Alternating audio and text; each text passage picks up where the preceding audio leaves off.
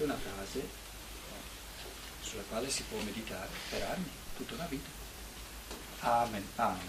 Io dico a voi,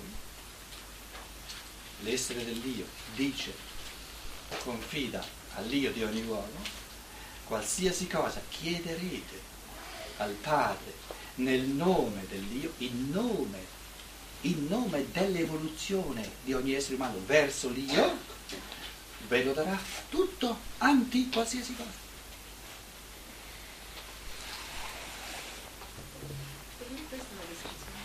È una, scusate, è una, è una, eh, è una, un'affermazione contro ogni eh, tentativo di sancire dei limiti della conoscenza. Tutto il kantianismo, per esempio, no? noi no, nel nostro, nel nostro Banausentum,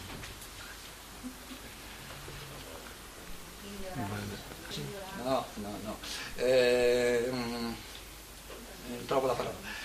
Siamo, siccome siamo diventati poverelli spiritualmente, non, non, non discutiamo più di queste cose, ma ai tempi ancora di Steiner, del kantianismo, il, Kant è ancora in auge in, in Germania, c'è questa bella pensata che la conoscenza umana ha dei limiti, ci sono limiti al conoscere. La conoscenza a priori.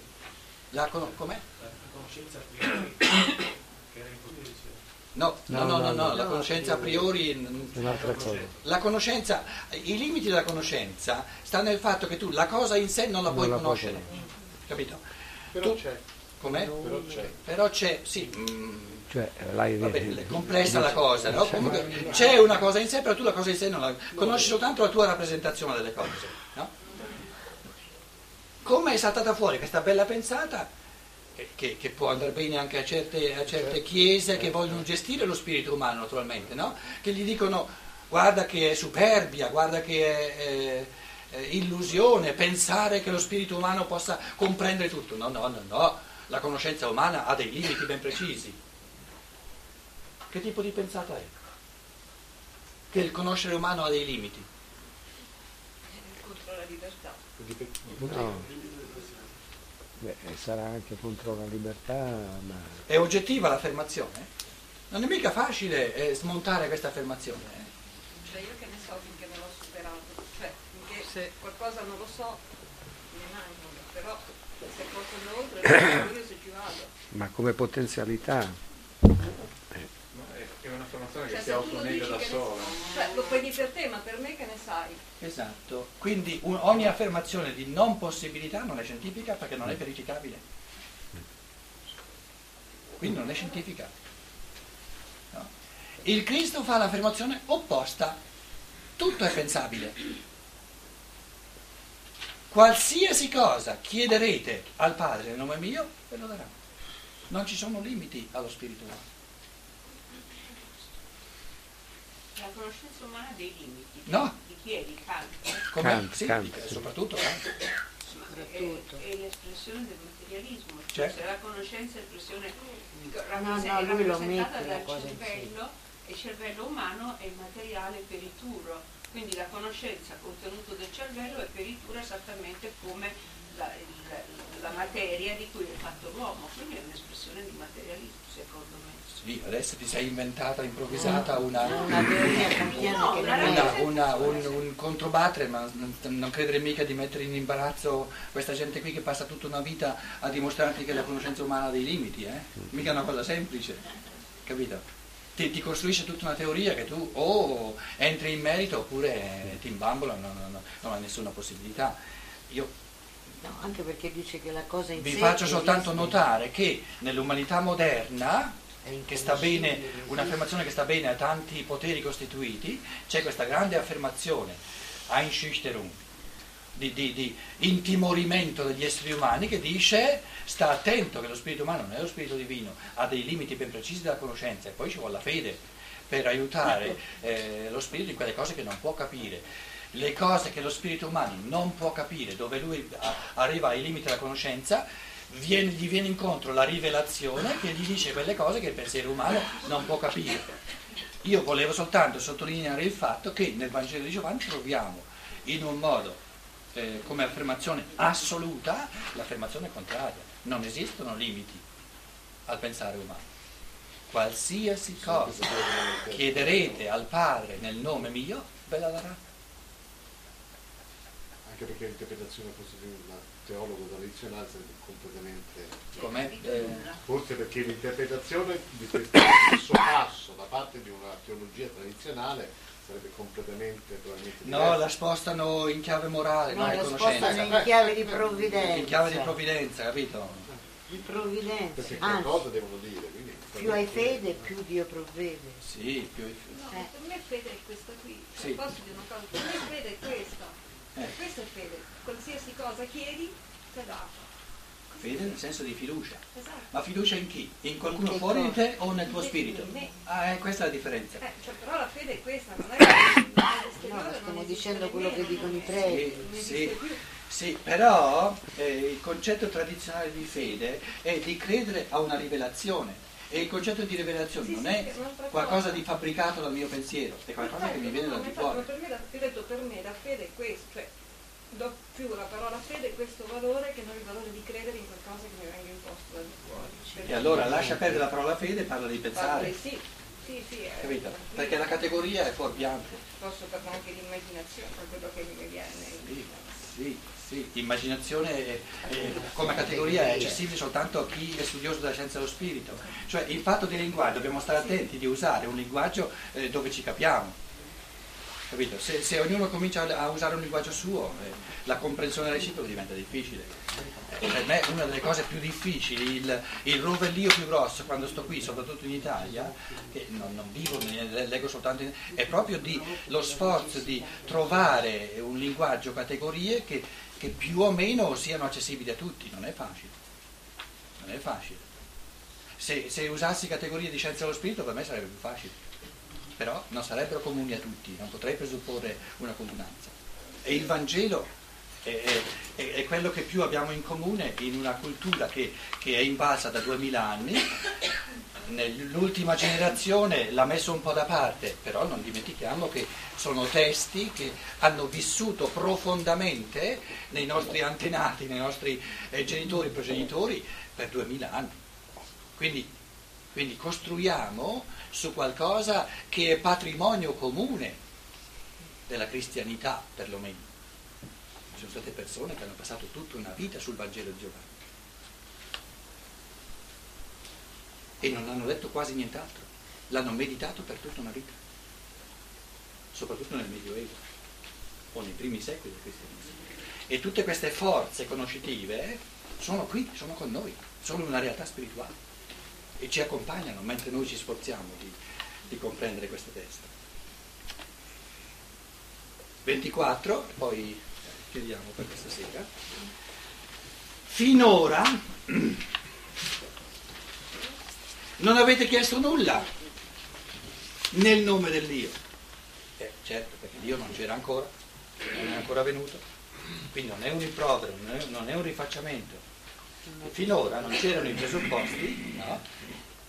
perché le forze dell'Io non erano ancora entrate nella terra. Quindi il Cristo dice, l'Io entra nella terra per eh, dare a ogni essere umano la capacità di chiedere in nome dell'Io al Padre tutte le cose, tutte le cose che vuole e tutte gli, gli vengono date. Finora, quindi eh, il carattere diciamo di svolta eh, si riferisce di nuovo al carattere di svolta, anche il, anche il- il 24 possiamo sussumerlo sotto amen amen. Quindi finora, adesso, adesso caratterizza la prima metà dell'evoluzione, finora non avete chiesto nulla nel nome dell'Io, nel nome mio, aiteite, kailem seste, chiedete e riceverete. La seconda metà dell'evoluzione. Prima metà non c'erano i presupposti per desiderare di generare l'io, perché non, non c'era ancora la, la coscienza dell'io, non c'era ancora il concetto dell'io. La seconda metà nasce il desiderio, lo sforzo, il godere, lo sforzo di generare l'io. Chiedete e vi sarà dato.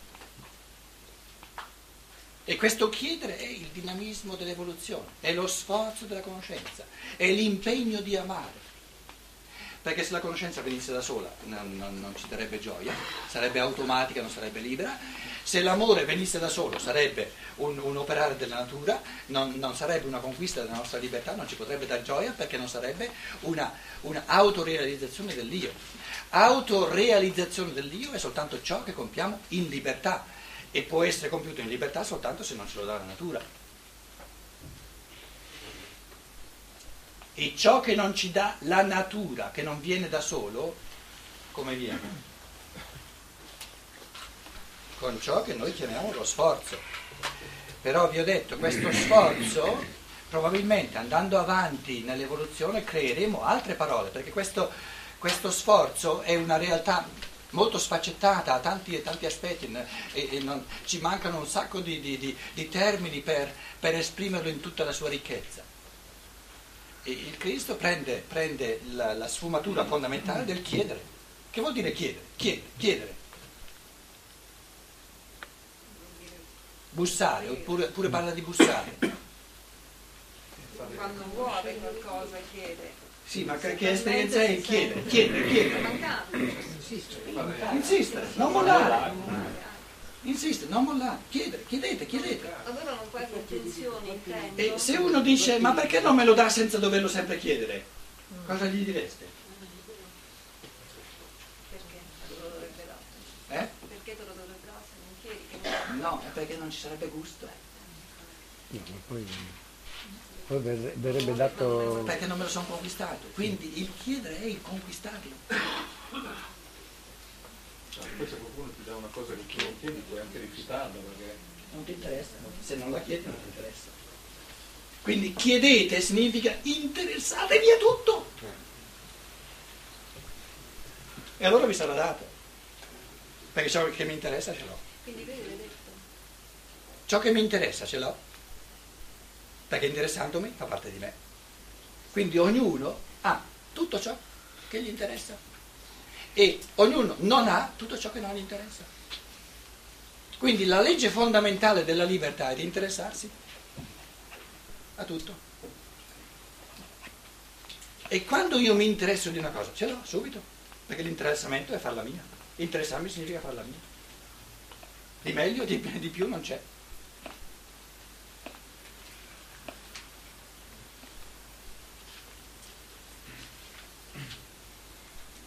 Chiedete e vi sarà dato. I sinottici dicono bussate e vi sarà aperto. È lo stesso. Chi cerca, trova. Si può trovare senza cercare? A Eh? volte, a volte, Se non lo cerchi non vedi. piano, piano, piano. a volte, a volte si trova. Allora non è un trovare. Non è un trovare. Se tu trovi una cosa senza averla cercata, non è un trovare, bisognerebbe usare un'altra parola. incontrare. È un incontrare, è un imbattersi in qualcosa, non è un trovare. Magari la scopro, la scopro quando lo- mi sono imbattuta in questa cosa, Sì, eh, pongo l'attenzione e dico, ah sì, questa va bene, sì, va bene. sì. La sorpresa. Sì. sorpresa. Che differenza c'è, che esperienza c'è nel cercare? Questo ci mi interessa. Che poi, che poi il cercare sfocia nel trovare. Il trovare è la fine dello spasso. Ti metti in moto delle forze cercando comunque. Il bello è nel cercare. I sogni sono belli finché non si realizzano. Quando si realizzano è finito lo spasso. Allora ritorniamo. Che esperienza facciamo nel cercare? Un'altra categoria dello sforzo, del dinamismo. Che vuol dire cercare? Eh? Voler conoscere. Che tipo di esperienza animica è? Di entusiasmo? Di interessamento. Chiedere, Interesse. chiedere, ma che tipo di esperienza animica è? è una, una, una mancanza per cui vuoi reintegrare quello che senti che manca. La metti in chiave negativa, mettila in chiave positiva. Il gusto, di, il gusto del... L'esperienza Del è ce la faccio, ce la faccio, ce la faccio. Nel momento in cui mi convinco che non ce la faccio, termino di cercare. Lo trovo, lo trovo, lo trovo. Quella è la gioia. Quella è la gioia del dinamismo, delle- delle- dinamismo evolutivo. Qualsiasi cosa chiederete, ve la darà. Quindi la gioia del cercare è la, il convincimento intrinseco, che neanche ce ne accorgiamo perché è intrinseco all'essere umano. Ce la faccio, ce la faccio, ce la faccio. Se no rinuncerei a cercare, è stupido cercare se, se già in partenza so che non lo trovo. Sì, potremmo dire che non faremo neanche la domanda. Non faremo neanche la domanda, certo. Chi, chi, di noi ha studiato matematica, no? C'è un problema di matematica, un'equazione, eccetera. Fino a quando uno non molla, no? E c'hai un libro dove ci sono i risultati, no? C'era un tempo in cui non c'era, poi sono saltati fuori i libri risultati. Allora, uno il risultato ce l'ha già, però devi fare tutti i passaggi, no? Allora, ho già provato 3-4 volte. Che cosa mi induce a non mollare?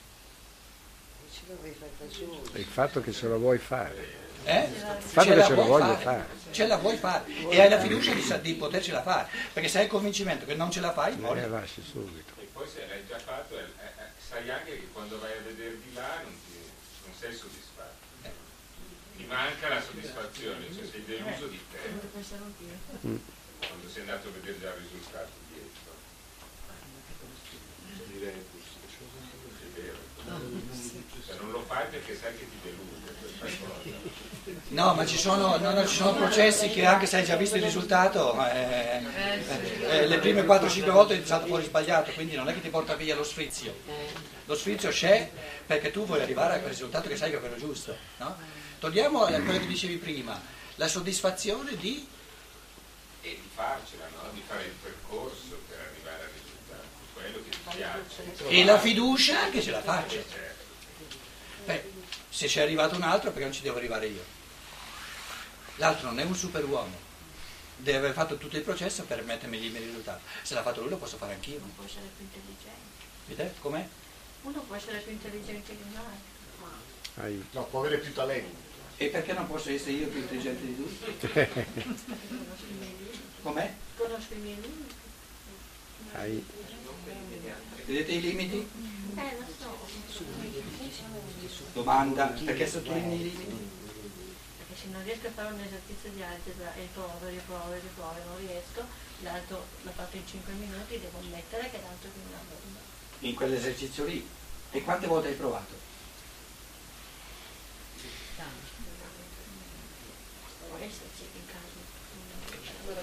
In. Naturalmente adesso noi stiamo parlando di campi in cui una certa persona è meno dotata, no? Eh, quindi è chiaro che quel campo lì non avrà le più grandi eh, gioie della vita. Noi stiamo parlando di le cose, le infinite cose di cui ogni essere umano è capace, però ognuno ha una serie di infinità diversa, però le cose di cui ognuno è capace sono infinite, ma questa infinità non è che deve comprendere tutto ciò che sanno fare gli altri. Ripeto il concetto, le cose che ognuno sa fare sono infinite, non c'è un limite, però ognuno ha un'altra infinità. Che significa che non le cose infinite che io so fare devono comprendere tutte le infinite cose che un altro sa fare che un altro sa fare. Basta che le cose che io so fare siano infinite e basta che io resti nel campo delle cose che so fare. Ma non c'è limite. Non c'è limite, perché ci deve essere limite? Sarebbe una mortificazione, il Padre Eterno che mortifica l'essere umano. Voglio confrontarti col tuo limite. Tutte le cose che chiederete al Padre nel nome del Dio, ve le darà. Tutte, qualsiasi. Comunque è un chiedere per sapere. Non dice subito, non dice ve darà subito. È un chiedere per conoscere comunque, non un chiedere per avere. Ci sono delle cose che sono così grandi che è nella loro natura che non ti danno nessuna soddisfazione se vengono subito, perché se vengono subito vengono automaticamente e, e non hai l'esperienza della conquista. Quindi la gioia è nell'esperienza della conquista e la conquista deve essere in proporzione con ciò che vuoi conquistare. Può anche essere molto prolungata. A seconda della consistenza. Se tu ti vuoi con, con, conquistare la soddisfazione di essere un bravo padre di famiglia, non viene in un giorno, non si diventa in un giorno un bravo padre di famiglia. Co- come fai a saperlo? È nella natura della cosa. Quindi, quindi bisogna capire la natura di un certo tipo di conquista. Ci sono certe conquiste che durano 5 giorni e ti valgono quei 5 giorni la gioia. Ci sono certe conquiste che richiedono una vita intera e la gioia è corrispondente a, a, a tutto il tempo di conquista. Ci sono certe conquiste che richiedono quattro incarnazioni. Eh, eh, dati da fare per incarnazioni. Però guarda che la gioia e la, la, la gratitudine è, è quadruplice rispetto alle conquiste di una vita sola. Ritorniamo alla domanda, dove sono i limiti dell'evolvibilità dello spirito umano? Non ci sono. Lo spirito non conosce limiti, se no non è spirito.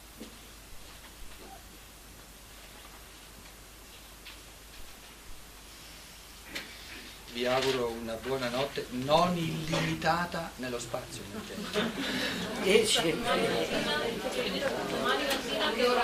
Le 10 meno un quarto. Quanti sono in favore? Mettiamo i voti. Però eh, anche i romani hanno un voto solo, eh? Non 5 per 1. Allora, chi preferisce alle 10 meno 4 e chi preferisce alle 9 e mezzo? Queste le due possibilità, va bene? Chi preferisce alle 10 meno un quarto? Giulevani, chi preferisce alle 9 e mezzo? Alle 10 meno un quarto. Beatrice, d'accordo? Ho visto bene? Grazie, la mia vista migliora.